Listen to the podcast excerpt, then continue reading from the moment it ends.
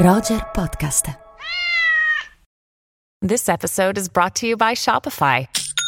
Forget the frustration of picking commerce platforms when you switch your business to Shopify, the global commerce platform that supercharges your selling wherever you sell. With Shopify, you'll harness the same intuitive features, trusted apps, and powerful analytics used by the world's leading brands. Sign up today for your $1 per month trial period at shopify.com slash tech, all lowercase. That's shopify.com slash tech.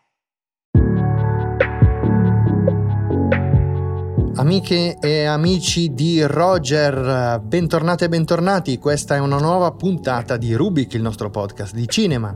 E qui con me, fisicamente con me, per una nuova puntata c'è Andrea Chimento. Ciao a tutte, ciao a tutti, ciao Simone. Ciao Andrea, come stai? Tutto bene? Molto bene, molto bene. Tu come va? Tutto bene. Oggi parliamo di un argomento che, eh, su cui so che sei ferratissimo. Insomma, sei ferrato su tutto, ma su questo in particolare. Emotivamente soprattutto. Mi... Vabbè, non anticipiamo troppo, ma sarà un argomento che mi commuoverà. Allora, partiamo, prendiamola un po' alla larga, Andrea. Sì. Parliamo del cinema, parliamo di cinema d'animazione oggi e L'animazione è un genere, se così lo possiamo chiamare, insomma, molto importante per la storia del cinema, che addirittura per certi versi precede la storia del cinema. Sì, assolutamente, è un percorso importantissimo che fa l'animazione perché intanto il cinema ha una base nelle lanterne magiche, nelle fotografie, nei disegni, in tanti strumenti come ad esempio lo zootropio, tanti strumenti in cui spesso si utilizzavano i disegni che poi tramite delle magie, diciamo così, andavano ad animarsi. Poi la storia del cinema d'animazione è un percorso che si va proprio a sviluppare nel senso di come la intendiamo oggi, circa un decennio dopo rispetto all'invenzione di Fratelli Lumière, con i primi film che arrivano nel 1906, 1907, 1908, film che utilizzano già il concetto un po' dei disegni che vengono animati, viene utilizzata anche la stop motion, vengono utilizzate delle prime tecniche artigianali di cui molte di queste sono presenti ancora oggi nel cinema contemporaneo. Ecco, indubbiamente però un un contributo fondamentale nella storia del cinema d'animazione, tanto che insomma non si può pensare alla storia del cinema d'animazione senza il contributo di Walt Disney, senza il contributo della Disney che viene, viene creata, insomma inizia a produrre dei film d'animazione intorno a metà degli anni 20 e poi con la nascita di Topolino 1928 i primi cortometraggi d'animazione che hanno come protagonista Topolino, la storia del cinema d'animazione cambia. Sì, e poi Walt Disney ha sempre avuto un grande coraggio, una grande ambizione, ha pensato di creare il primo lungometraggio d'animazione a colori, che poi sarà il primo classico Disney, nel 1937 Biancaneve e i sette nani, con cui ha rischiato tutto perché in pochi ci credevano ed è stata una rivoluzione enorme, in pochi ci credevano perché pensavano che un prodotto tendenzialmente per bambini, con una durata superiore all'ora, forse fosse troppo, ma è un po' la stessa cosa che è successo in relazione all'esordio della casa di produzione di cui parliamo oggi. Di cui parliamo oggi perché è diventato quasi un sottogenere del, del, del cinema d'animazione, no? l'animazione targata Pixar, di cui oggi ricostruiamo un po' la storia. Storia che nasce con la Lucasfilm. Con la Lucasfilm, erano una costola della Lucasfilm. Una costola della Lucasfilm già negli anni 70, poi si iniziano a fare dei primi prodotti negli anni 80, il grosso cambiamento anche economico se vogliamo, ma più che altro di spinta creativa arriva con l'acquisizione fatta dalla Apple nel 1986 con Steve Jobs che crede moltissimo nella grafica computerizzata naturalmente e anche in prodotti di cortometraggi al momento e poi lungometraggi successivamente. È il 1986, come hai detto tu, quando Steve Jobs acquista la, quella che poi trasforma nel, nella Pixar e crea i Pixar Animation Studios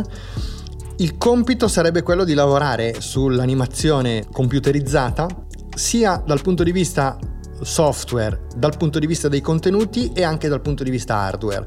Poi la strada dell'hardware viene sostanzialmente abbandonata e viene percorsa soltanto quella della realizzazione dei contenuti che, eh, e qui c'è il parallelismo che tu sottolineavi all'inizio, in una prima fase riguarda soprattutto il formato del cortometraggio a cui si deve anche il logo della certo. Pixar. L'Axo Junior, questa lampadina saltellante, questa lampada saltellante che insomma è un, uno dei cortometraggi che John Lasseter, che era già un po' il capo creativo della Pixar durante le sue primissime produzioni, poi lo rimarrà a lungo fino a quando è stato in qualche modo coinvolto nello scandalo del Me Too quasi più per una sua scelta che per delle accuse fatte da, da altri e ha lasciato insomma la, la, leadership di questa casa di produzione, ma passeranno molti anni eh, rispetto all'inizio. Passeranno molti molti anni e questo è un percorso che adesso proveremo a ricostruire. Rimaniamo un po' sui primi cortometraggi, Andrea. Il primissimo cortometraggio è Le avventure di André e Wally B. Sì, che è un prodotto diciamo molto per bambini piccoli, ecco come spesso avviene nei prodotti così brevi quando si parla d'animazione, parla appunto di due personaggi che in pochissimi minuti fanno insomma una serie di piccole disavventure e soprattutto un po' una prova tecnica per la Pixar, un po' una prova formale per iniziare a giocare un pochino con il formato del cortometraggio naturalmente, ma all'interno di un'estetica che poi pian piano si andrà a creare. Soprattutto perché si trattava di un'animazione che prima era vincolata vincolata, diciamo così, a delle forme geometriche molto rigide e il, il, l'apporto che la Pixar riesce a dare in termini di sviluppo, di ricerca e di innovazione è davvero importante, tant'è che cambiano completamente le regole del gioco e cambiano completamente le forme dell'animazione in computer grafica. Sì, e pochi, soprattutto poi quando arriveremo a parlare dell'esordio in lungometraggio, non in così tanti ci credevano in questa cosa, perché anzi molti pensavano, un po' come è successo con Walt Disney, a un grande flop. Un grande flop che viene scongiurato grazie alle prove fatte nei cortometraggi, uno è quello che citavi tu adesso, una sorta di prova generale per il primo lungometraggio Pixar è Teen Toy del 1988. Esatto, diciamo che già nel titolo c'è una parola importante esatto. per quello che sta per arrivare ed è una piccola prova sia da un punto di vista narrativo, dato che insomma di mezzo ci sono i giocattoli, avete già capito di cosa stiamo parlando, ma anche un avanzamento, diciamo così, grafico importante rispetto ai primissimi esperimenti. Sì, è tra l'altro il primo cortometraggio realizzato in CGI a vincere il premio Oscar e già questo è di buon auspicio per quello che succederà dopo. E quello che succede dopo è 1996, il primo lungometraggio di targato Pixar che è ovviamente Toy Story, di cui ascoltiamo una clip. Tutto questo impacchettare mi ha fatto venire fame. Ti va di andare a cenare al Pizza Planet? Pizza Planet, forte! allora lavati le mani, io preparo Molly. Posso portare qualche giocattolo? Puoi portarne solo uno. Solo uno. Un solo giocattolo. Mm. Mm, questo mi potrebbe servire. Andy sceglierà me? Buzz! Buzz! Buzz Lightyear! Buzz Lightyear, grazie al cielo! Abbiamo un'emergenza! Un'emergenza? Dove? Laggiù, vedi? Là sotto c'è un giocattolo in pericolo! È intrappolato, Buzz! Allora non c'è tempo da perdere. Sì, è passato un secolo dall'inizio della storia del cinema, in questi cento anni ci sono state tante rivoluzioni, quando appunto nel 1995 viene annunciato questo grande progetto, questa grande novità, una rivoluzione in cui ancora ci sono tanti dubbi, tante diffidenze, nonostante chiaramente il cinema, l'arte attraverso il digitale stia cambiando ampiamente. E la Pixar lancia così il suo primo lungometraggio, forse ancora non sapendo dell'enorme successo che avrebbe avuto sia di pubblico sia sia di critica, perché Toy Story è subito un film che sbaraglia ogni dubbio, insomma, ogni possibilità di, di quel flop di cui parlavamo. Ed è un film eh, che subito mette insieme due degli aspetti fondamentali di quello che sarà il cinema della Pixar. Primo, l'idea di un, di un cinema che spesso racconta dei personaggi che stanno crescendo, spesso sono de, delle fasi di trasformazione dei personaggi e ne parleremo anche per l'ultimissimo loro film. Seconda cosa, che inizia a esserci l'idea di un ribaltamento narrativo che poi approfondiremo meglio con altri film, ovvero che qui più che i protagonisti umani forse sono soprattutto i giocattoli a voler essere giocati. Diamo anche qualche numero Andrea, il eh, Toy Story costa circa 30 milioni di dollari, ne incassa oltre 350, oltre 350 milioni. Toy Story è anche il, il, primo film in cui si riannoda, in cui si costruisce, anzi, il primo film in cui si costruisce il rapporto tra la Pixar e la Disney, che è un rapporto su cui secondo me vale la pena fare un po' di chiarezza, perché eh, a volte è dato per scontato, ma in realtà è un rapporto, diciamo, burrascoso e controverso. Sì, allora, diciamo che la Disney acquisterà completamente la Pixar nel 2006 e ehm, cosa succede praticamente in questi anni? Vado un po' anche su un parere personale, eh, perché qui siamo di fronte a una casa di produzione che nel primo decennio diventa veramente una sorta di faro nella computer grafica e nell'animazione in generale. Mettiamo insieme magari la DreamWorks Animation, che è il vero e unico competitor della certo. Pixar in questi anni. La Disney è molto indietro. La Disney all'inizio del nuovo millennio fa dei film che hanno, non dico insomma degli insuccessi, ma dei successi relativi, diciamo così, dei film che spesso ci dimentichiamo, dei film che non piacevano così tanto. E quindi come spesso si muove da casa di Topolino quando si trova di fronte a un competitor magari anche più forte di lui, lo compra, lo acquisisce completamente così fa parte della sua compagnia. E dal 2006 a oggi l'accordo è rimasto sostanzialmente invariato però in cui ci tengo a sottolineare quanto sia giusto, a mio parere, parlare solamente di film Pixar e non di film Disney Pixar, perché? Perché c'è una autonomia creativa comunque importante, una sorta di visione in cui i film Pixar sono sempre riconoscibili, poi magari nel corso degli anni la Disney ha influenzato un po' troppo alcune scelte, può essere, però credo che sia corretto mantenere autonoma, diciamo così, questa casa di produzione. Assolutamente sì, ma diamo anche qualche dettaglio su come si arriva a questo accordo, perché già prima del 1996, certo. già prima di Toy Story, la Disney fa un tentativo di acquistare la Pixar o quantomeno di acquistare John Lasseter. Certo. Ma non, John Lasseter si rifiuta e si arriva ad un accordo che caratterizza tutto il primo decennio di lungometraggi della Pixar, e cioè si dividono costi e ricavi sostanzialmente. Quindi i film escono anche targati, certo. targati Disney, ma insomma la, la Disney insomma, si, si, accoda al, al successo della, della, Pixar. Poi davanti al, al rifiuto di, eh, di, di, della Pixar e di John Lasseter di entrare completamente in Disney fa un tentativo, tentativo di creare uno studio, una casa di produzione che sostanzialmente eh, utilizzi il know-how che in qualche modo la Disney è riuscita ad acquisire dalla Pixar in maniera autonoma. Questo studio si chiama Circle 7, il progetto dura diciamo grosso modo un anno, non produce nulla perché si lavora a Toy Story 3 senza eh, arrivare però al risultato, quando però il, il, direttore generale della Disney cambia, il progetto viene smantellato e tutte le risorse vengono investite sull'acquisto della Pixar, che quindi viene acquistata, come hai detto tu, nel 2006, il progetto Toy Story 3 viene azzerato, si riparte da capo, poi vedrà la luce negli anni successivi. E dal 2006 inizia questa nuova era nella fase, nella storia della Pixar. Però giustamente sottolineavi come sì, questi siano dei degli smottamenti produttivi, degli smottamenti societari, ma in realtà almeno fino alla, alla, alle dimissioni di John Lasseter, la produzione Pixar rimane omogenea e compatta e quindi non, diciamo, questo, questa acquisizione della Disney non segna in realtà dal punto di vista contenutistico, dal punto di vista formale, dal punto di vista estetico un momento di discontinuità.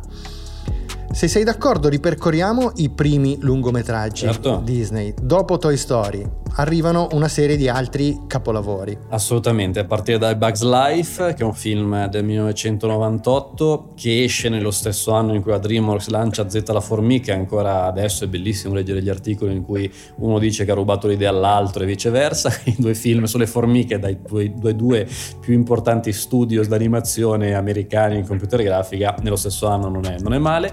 E Bugs Life è un film per me meraviglioso, un film con delle tematiche molto importanti relativi all'unione che fa la forza, è proprio un film da mostrare anche nei team building aziendali, a mio parere, sì, sì, sì, ma anche, anche, nelle, anche, alle scuole elementari per mostrare quanto sia importante cercare di conoscere le persone magari con cui abbiamo meno rapporti, che ci sembrano un po' più distanti e provare a vedere cosa si può fare nello stare insieme.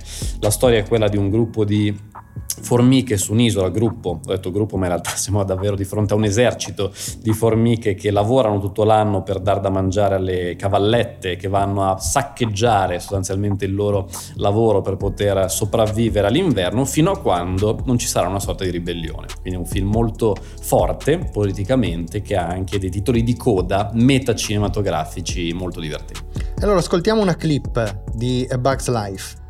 Ragazzi, ordinate un altro giro perché resteremo qui! Come mi è venuto in mente di voler tornare all'isola delle formiche? Insomma, siamo appena arrivati e abbiamo cibo più che a sufficienza per l'inverno, giusto? Perché tornare? Ma c'è quella formica che mi ha tenuto testa. Sì, ma possiamo pure dimenticarcene. Ah sì, era una sola formica. sì, hai ragione. Si tratta di una sola formica. Sì, capo, sono meschine. Mm, meschine. Sentite, facciamo finta che questo chicco sia una formica piccola e meschina. Ti ha fatto male? Eh? No. Beh, e questo qui? Stai scherzando? e questi?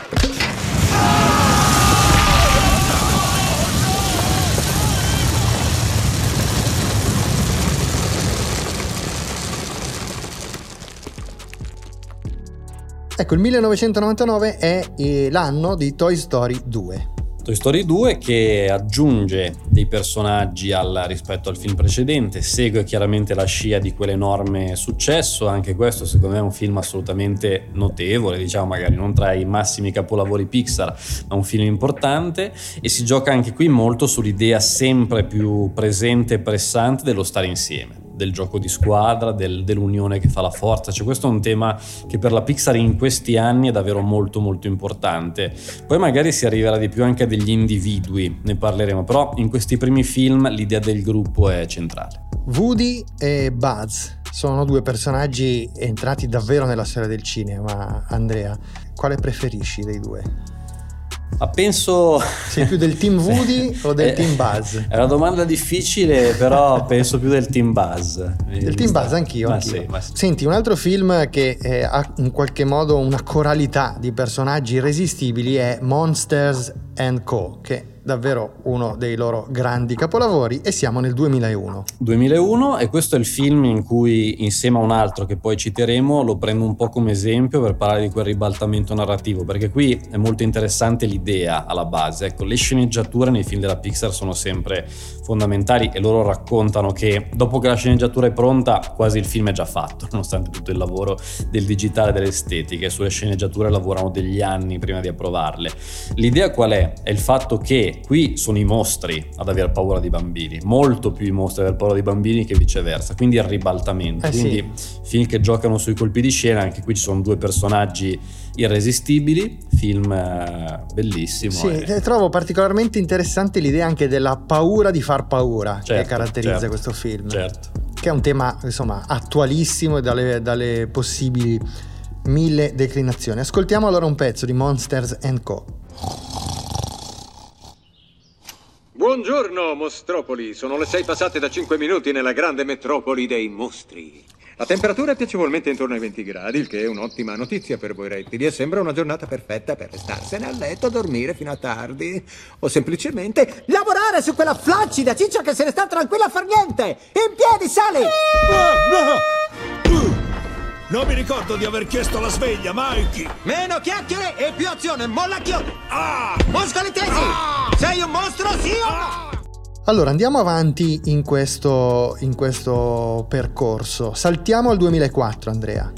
alla ricerca di Nemo se non eh, ricordo male il film eh, successivo rispetto- 2003, scusa. 2003 rispetto a, a Monsters Co. E mh, questo è un film importantissimo. Anche lui Andrew Stanton alla regia che è un regista su cui poi torneremo. Ecco non stiamo citando spesso i nomi dei registi. I primi film sono tutti di Lasseter poi magari qualche nome lo andremo Sì, anche a citare. perché tendiamo a considerarli un collettivo. a mettere tutto insieme, ma un po', ma un po' è vero, eh, secondo, me, secondo me è vero. La ricerca di Nemo è un film di viaggio, un film di viaggio di un, di un padre e un figlio, il figlio che si perde, il padre che lo lo deve andare a recuperare, ma questo è un po' la base narrativa, in realtà è soprattutto un film sulla difficoltà degli adulti, dei genitori nel riuscire a dare fiducia ai propri figli. E questo è un percorso a mio parere che gli adulti a livello di spettatori, eh, intendo, fanno in maniera ancora più forse empatica rispetto ai figli perché ci sono anche diverse sequenze in cui il padre deve lasciare che sia il figlio a guidare anche qui un gruppo di pesci per riuscire a salvarsi dalla rete. E quindi mi sembra un film dai tanti messaggi importanti anche sull'amicizia, eh, che è un altro elemento fondamentale del cinema della piccola Pixar. Ecco, la scena che preferisco però di Alla ricerca di Nemo è quella che stiamo per sentire e riguarda ovviamente il balenese. È fantastico. Scusami! Uh, pesciolino! Eh, ciao! Non essere maleducato, saluta. Ciao! Suo figlio Ugo? Nemo. Nemo? Eh, l'hanno portato a... Sydney. Sydney, sì! E dobbiamo assolutamente raggiungerlo prima possibile, perciò ti dispiacerebbe darci una mano? Andiamo, bel pesciolino! Andiamo! Dory, io sono un pesciolino. Non mi sembra che quella roba là sia un pesciolino.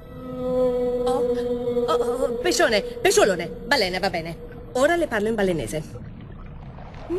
Dobbiamo uh, Dory? Che cosa fai? suo figlio. Che cosa fai? Ma sei sicura di conoscere il balenese? Ci puoi indicare?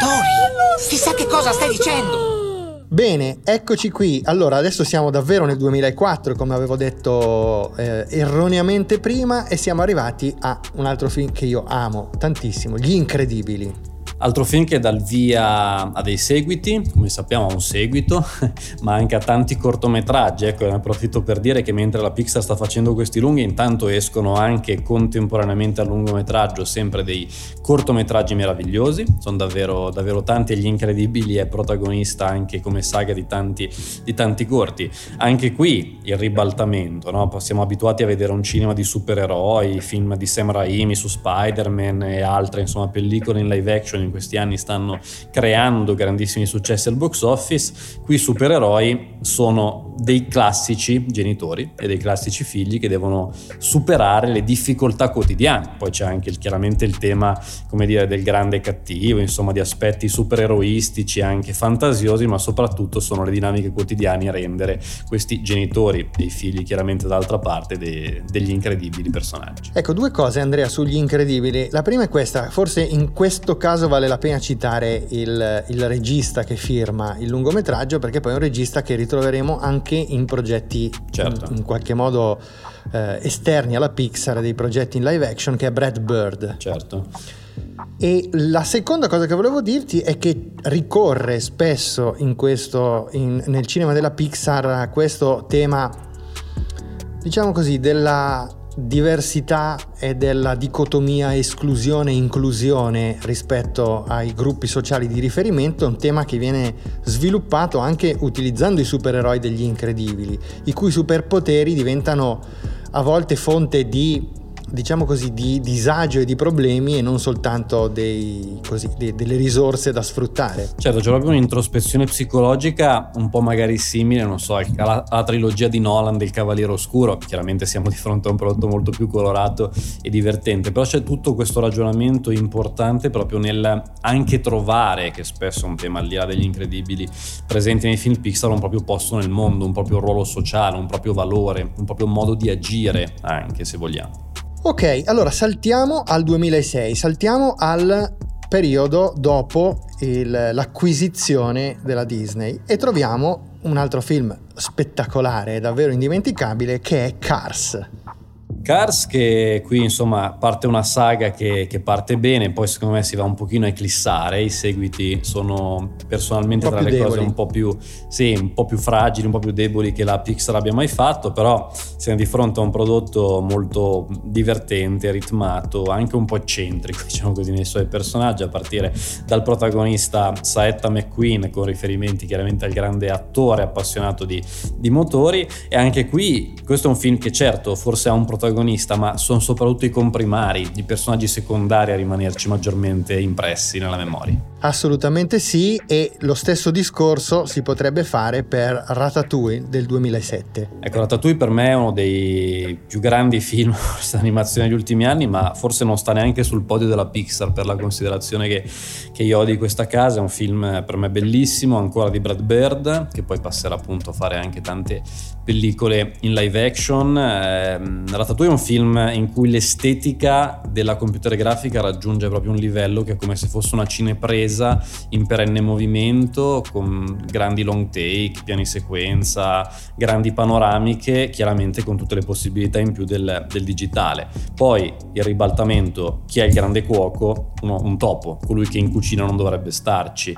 Chi è che maggiormente va a commuoversi assaggiando un piatto? Il critico rigido Anton Ego che sembra non avere emozioni.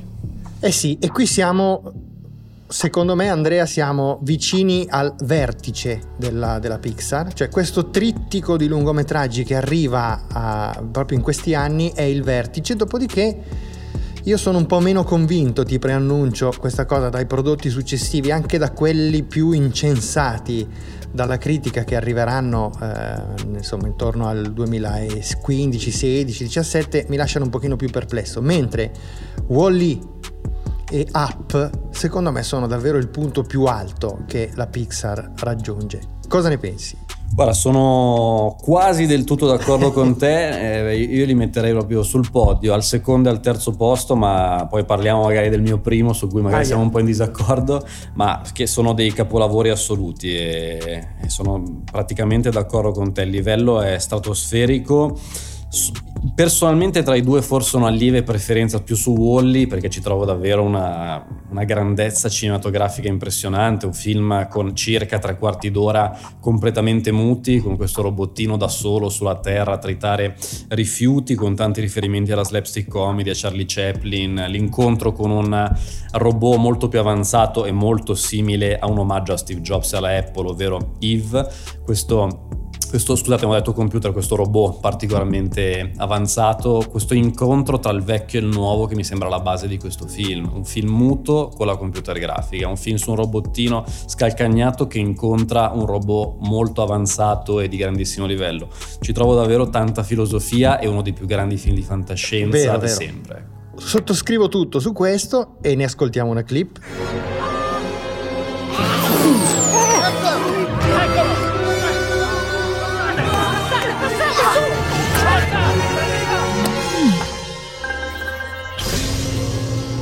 Origine pianta verificata.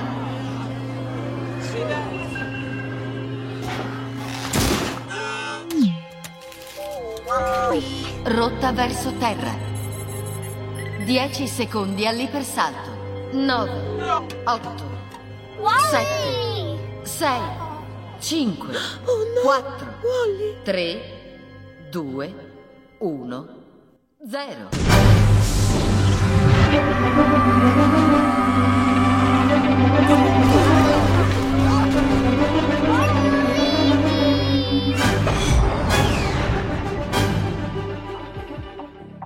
E adesso qualche considerazione su app, di cui poi ascolteremo una, una piccola clip. Allora, app mi limito a dire che nei miei corsi universitari, in qualunque corso, lo metto sempre, la sequenza iniziale, quella di quella vita, come viene riassunta. Condensata, in quei pochi minuti che davvero strappano il cuore. E tutte le, e tutte le volte piango. Eh Saluto beh, i miei certo. studenti, se c'è qualcuno all'ascolto lo sa che tutte le volte piango. Ma piangeranno anche loro. Piangeranno anche loro, speriamo, speriamo. film no, questo è semplicemente un film sulla vecchiaia, su un uomo che dopo la perdita della moglie decide di fare quel grande viaggio che hanno pensato, sognato da tanto tempo di fare insieme, film eh, splendido, forse non riesce a raggiungere poi nei minuti successivi quell'inizio, ma non per demerito di giocare no, dopo, certo, ma, ma, per, per meriti, per meriti certo. di questo inizio incredibile che forse è una delle diciamo tre sequenze, le altre arriveranno dopo, tre o quattro sequenze che personalmente mi fanno più piangere in assoluto del cinema Pixar. Bene, allora ascoltiamo anche una clip di Up.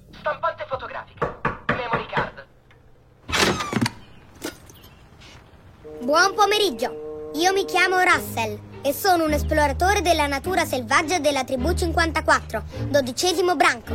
Ha bisogno che l'aiuti in qualcosa oggi, signore? No, Potrei aiutarla ad attraversare la strada? No, Potrei aiutarla ad attraversare il cortile? no, Potrei aiutarla ad attraversare il portico? no, Ma devo aiutarla ad attraversare qualcosa? eh, no, me la cavo benissimo. Ora però ci sono dei lungometraggi dal mio punto di vista un po' minori, Andrea. Toy Story 3, di cui avevamo parlato prima rispetto alle vicende produttive del passaggio alla, alla Disney, Cars 2, che tu stesso hai detto che è un prodotto probabilmente minore, Ribelle che esce nel 2012, non so cosa ne pensi, ma secondo me non è diciamo tra gli esiti migliori e più interessanti, sicuramente divertente, ma non tra i prodotti più, ehm, più riusciti, anche Monsters University del 2013 e arriviamo a Inside Out del 2015. Sì, allora faccio una piccola premessa sui film prima, su cui appunto diciamo che Ribelle the Brave e Monsters University sono dei buoni film, insomma finisce lì. Toy Story 3 è un film che a me piace molto, ti aggiungo in generale, e anche qui la sequenza finale è una di quelle sequenze che mi, mi fa piangere. Che ti commuove. Mi commuove, sì sì, questa separazione diciamo che tra il giocattolo e il bambino mi piace molto, su, su Cars 2 invece abbiamo già un po' detto.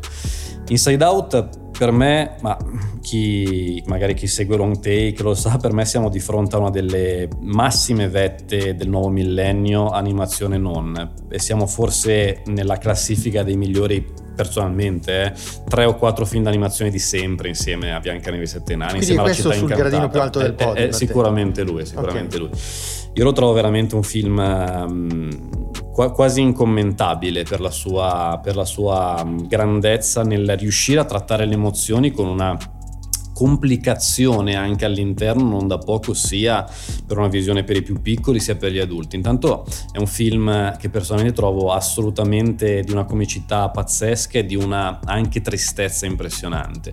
E c'è un concetto proprio alla base di Inside Out che forse lo rende così grande e anche fa- facendoci capire al di là dell'età un qualcosa. Il cinema penso che spesso debba arricchirci farci capire meglio la vita e per me questo film è stata questa cosa qua nel riuscire forse a cogliere un aspetto semplice ma mai al cinema forse raccontato in questa maniera che quanto ci sia bisogno della tristezza per essere felici.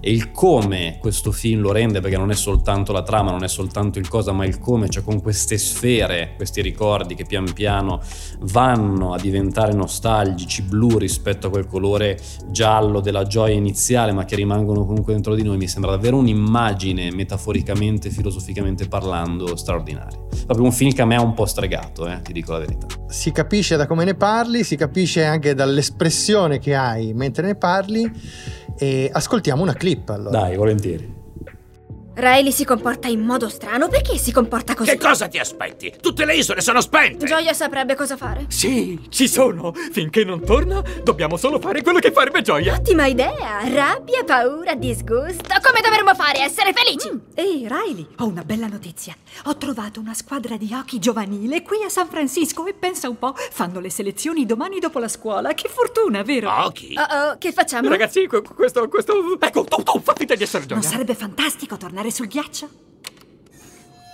Oh sì, davvero fantastico.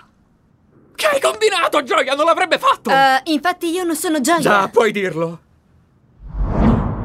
Lo avete notato anche voi? Sì, totalmente. Qualcosa non va. È il caso di chiederglielo? Sondiamo, ma con discrezione, in modo che non se ne accorga. Allora, com'è andato il primo giorno di scuola? Ci sta sondando. Mi arrendo. Prova tu a fare Gioia. Come? D'accordo. um, Tutto bene, credo. Eh, non lo so. Oh, bella mossa, proprio uguale a Gioia. Ecco, siamo tornati, io sono quasi in imbarazzo adesso no a no dire ti voglio sentire ti voglio sentire Inside Out è un film in cui trovo tutto quello che hai detto tu, però su cui ho qualche riserva ideologica, ma ce l'ho più che altro perché da, eh, come dire, seguace della psicoanalisi, la- questa rappresentazione mh, cognitivo-comportamentale del- del- della mente come una sorta di, ehm, come possiamo chiamarla, di corporation in cui ogni elemento ha una sua specifica funzione e mi, mi- mi solleva insomma qualche dubbio, mi solleva qualche perplessità, mi solleva qualche perplessità il modo in cui il film ritrae e rappresenta anche visivamente il concetto di inconscio. E quindi non riesco a, ecco, a, a empatizzare eh, completamente con te rispetto all'entusiasmo per, per Inside Out, ma tra l'altro è il tipo di perplessità che ho ancora più forte per un film di qualche anno eh, dopo, che è Soul,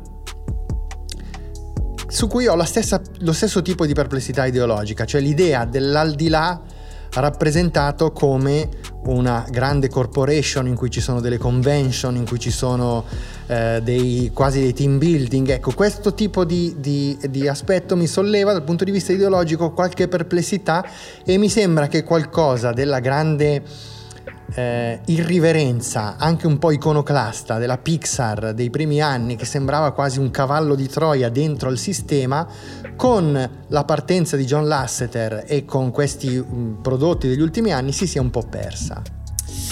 Ma allora, diciamo che il um, Inside Out e anche Soul vengono dallo stesso regista che è Pete Doctor, che è colui che ha preso il posto di John Lasseter e viene sicuramente visto oggi come il leader assoluto della Pixar. Leader assoluto poi chiaramente non è un dittatore, eh, però insomma la figura di riferimento. Ecco. E diciamo che la Pixar nei suoi film, ehm, Pete Doctor aveva anche fatto Monsters e Core, partito da qui, quindi anche lì forse c'era un po' questa idea di corporation, no? che dici tu e si ritrova in tutte, in tutte le pellicole con anche tanta, anche tanta filosofia, diciamo così a mio parere. Soul è un film che a me piace, mi piace molto, però un po' azzardato, un po' rischioso. È un'ambizione che comunque mi sembra sempre interessante nelle, nelle metafore che vengono fuori. Mi sembra interessante un concetto di soul, per quanto mh, qui sono più. Eh, capisco di più le perplessità. Mi piace un po' il concetto di quest'anima quest'anima che non riesce in qualche modo a raggiungere la Terra, che se non ricordo male si chiama 23, eh, il numero, e mi sembra intrigante un po' il fatto di come Soul crei davvero una sorta di, di, fine di tante cose della Pixar perché ci sono in, me- in, mezzo tantissimi elementi che abbiamo già un po' accennato, è simile a Inside Out per certi versi, ricorda un po' Monster Seco, ricorda un po' altre cose. È interessante che Soul sia appunto, se non vado un po' a conteggi, il ventitresimo film della Pixar, come se fosse un po' l'anima della Pixar che ora sta un po' più facendo fatica a toccare ciò che è terreno, come se fosse quasi una sorta di autoanalisi che la casa di produzione si fa. Esce lo stesso anno di Onward, questo film che è un altro film buono ma non non eccelso, poi magari uno è il 22, l'altro il 23, poi controllate eh, chi ci sta ascoltando su questa numerica. No, ma ci piace talmente tanto questa, questa lettura questa che va bene così. Va bene così, dovesse... non, non, controllate, magari non sbaglio qualcosa. Certo. e, e, quindi ci vedo un po' tutto questo. Poi inizia una fase secondo me molto più, molto più delicata, però Soul mi sembra ancora un po' un ultimo slancio pixariano molto ambizioso con qualche forse rischio di troppo che si prende nella, nell'iconografia. Sì, diciamo che in mezzo a Inside Out Out e Soul, cioè in mezzo e intorno, ci sono una serie di film tutti buoni. Sì. Ma nessuno tocca uh, quei, quei vertici, quei risultati. Alla ricerca di Dory è un seguito eh, molto interessante, molto divertente anche, ma sicuramente non memorabile. L'ennesimo seguito di Cars, il 3, mm, possiamo fare lo stesso, lo stesso discorso. Sì. Coco, Ecco, ecco vabbè, magari su Coco faccio una piccola parentesi, perché questo invece tra tutti questi film lo stavo dimenticando in realtà, però questo è un film che invece mi convince, mi convince, mi, mi emoziona.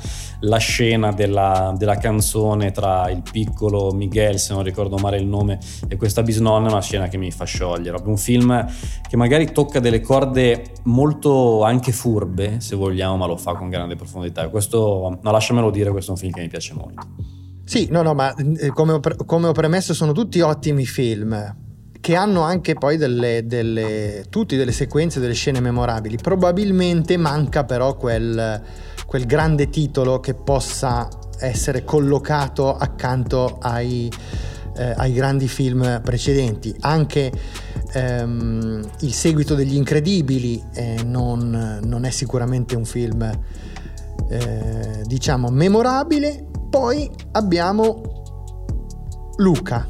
Sì, prima guarda, ti aggiungo solo Toy Story 4. Sì, Toy Story adesso 4, che anche quello mi piace. Ma anche, sono... e anche l'ITR. E anche l'ITR, sì, arriva un po' dopo. Ma come sono di mezzo a Toy Story, a me piacciono sempre, ma lì sono Lì sono, sono, un po' io, forse a livello personale. Ecco, Lightyear invece è un Lightyear, film... ecco, meglio Toy Story 4 meglio, di Lightyear. Sì, meglio Lightyear mi sembra uno spin-off molto poco... Mm. Qualche buon momento, riuscito. però molto già visto. Ecco. Per... La Pixar sta diventando purtroppo, e spero di essere smentito prossimamente, sta diventando un po' prevedibile, che è una cosa che invece non è, non è mai stata in realtà, ma negli ultimi, negli ultimi film, Lightyear, Red, vabbè, lo vado a citare io che è un film che è una metafora interessante ancora sul percorso di formazione, sulla crescita, l'arrivo dell'adolescenza, l'arrivo delle mestruazioni con queste idee insomma del grande panda rosso che ci, che ci possiede, mi sembra interessante, però è un film che rimane un po' lì, così come Luca, così come Lightyear. Luca, citiamolo semplicemente perché è firmato eh, da un regista che è Enrico Casarosa, che è italiano, sì. di Genova, che era stato uno degli storyboard, storyboard artist di alcuni film precedenti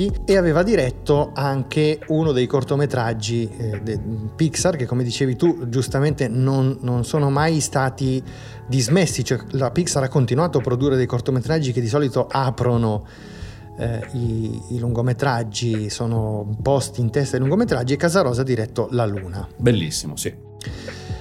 Ecco, siamo arrivati direi all'oggi cioè al motivo per cui abbiamo fatto questa lunga cavalcata nel cinema Pixar, e cioè che è in sala, in uscita questa settimana nelle sale italiane Elemental, il nuovo film Pixar presentato in anteprima a Cannes il mese scorso come film di chiusura, se non sbaglio, e adesso finalmente in sala.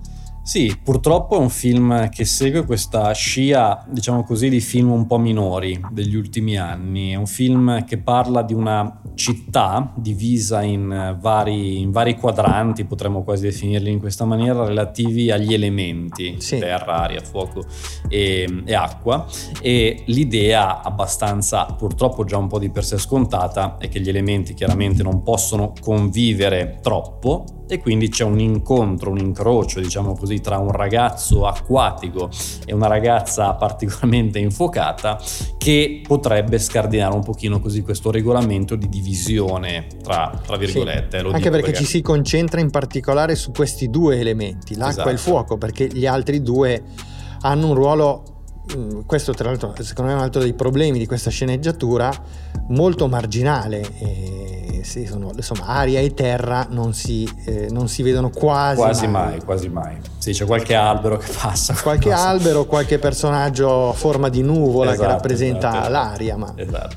Po- po- poco, poco, di più della, della, presenza dei comprimari. E diciamo qual è un po' il, il concetto? Alla base sicuramente ci sono dei temi importanti da portare avanti, ma sono un po' già visti, un po' già, già appunto prevedibili. Quello dell'idea del, dell'incontro con altre persone, quello dell'idea della tolleranza sì. con altre persone. Diciamo che cito, giusto per fare un parallelismo, un film che c'entra e non c'entra, però che mi sembra appropriato, della Disney, invece un classico Disney di qualche anno fa che è Zootropolis, città con tutti animali diversi, però il concetto è molto simile. Sì, in più qui devo dirti la verità che al di là del, della, della riproposizione di concetti già visti, c'è anche proprio un tasso di emozione veramente molto molto debole che è stato forse l'aspetto più sorprendente per me cioè a tratti mi sono anche annoiato perché è una, è una, vicenda con cui si fa veramente fatica ad empatizzare, in cui i personaggi tendono a essere anche un pochino verbosi, didascalici, ad esplicitare, sottolineare delle cose a cui comunque saremmo arrivati e invece vengono sottolineate con insomma, dei pipponi dai personaggi di cui non si sente il bisogno, diciamo che complessivamente un, l'ho trovato un film particolarmente debole, ecco. Eh, purtroppo, purtroppo, lo è. Poi è chiaro che l'aspetto estetico è sempre di altissimo livello, ma insomma non può più, non può più bastare. È chiaro che ci sono, come dire, delle sequenze divertenti, diciamo in questa, siamo così un po', un po' generici. C'è qualche momento magari più azzeccato di altri, qualche passaggio proprio anche sulle, su delle scene un po' da slapstick comedy, diciamo così, di come il fuoco riesce a sopravvivere vicino all'acqua e viceversa.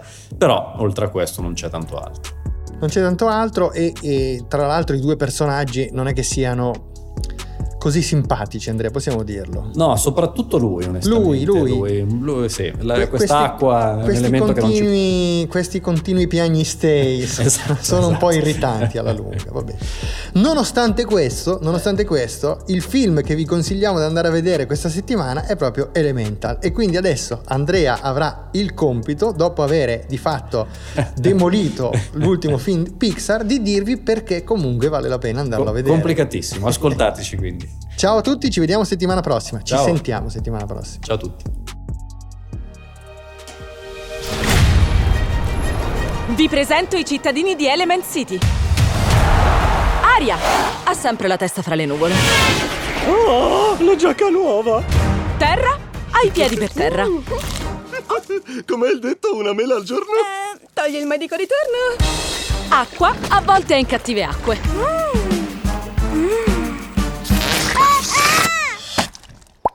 Aiuto! E fuoco? Il suo ordine? Noi solo scintille. Negozio e sogno di nostra famiglia. E un giorno sarà tuo. Ma per tutti vale la stessa regola. Gli elementi non si mischiano. Ma che... Le tubature mi hanno deformato. Ah sì? Così va meglio. Oh. Mai uscita da Firetown? No, gli elementi non si mischiano. Wow! Poi mio padre ti bollirebbe vivo. Perché qualcuno dovrebbe dirti cosa fare della tua vita? Andiamo. Secondo te che le mettono a fare? Ah, chi lo sa? Guarda qua! Oh. Amber, ti vedo cambiata. Un acquatico? Vivi qui? È casa di mamma. E abbiamo due figli che sguazzano da qualche parte. Marco! Polo! Che c'è? Cercavo di essere come mio padre, senza mai chiedermi cosa volessi fare io davvero.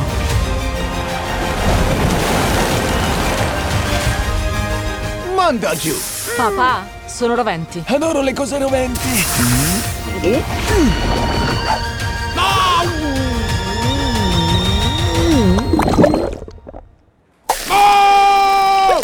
Lo vedi? Gli piacciono?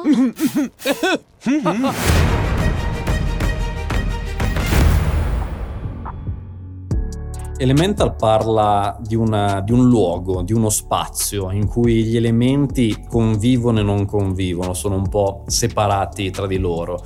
La terra e l'aria si vedono poco, ci si concentra moltissimo sull'acqua e sul fuoco, soprattutto perché i due protagonisti sono, diciamo, due adolescenti appartenenti a questi due elementi, a questi due ambiti che avranno una forte amicizia, un legame che potrebbe un po' scardinare le regole generali di questo spazio. Elemental è un film che potremmo anche definire, oltre che riferimento agli elementi, un film un po' elementare, perché è un film con una trama abbastanza prevedibile e un po' scontata, anche nella rappresentazione poi di alcuni personaggi principali oppure anche secondari. È un film che non ci regala grandi emozioni, però perché è comunque un film da vedere? Innanzitutto perché è un film della Pixar, i film della Pixar vanno visti tutti, anche per fare un po' un confronto con le pellicole precedenti. E poi perché comunque l'aspetto grafico estetico è sempre un grande spettacolo, ci sono sempre grandi scelte fotografiche, c'è qualche momento anche divertente, qualche sequenza da gag pura, un po' da cinema muto, cosa che la Pixar ci ha spesso giocato sopra con film come Wally, con tanti corti che non usano le parole. Qui c'è qualche piccolo giochino in questo senso relativo a come l'acqua sopravvive in mezzo al fuoco e viceversa.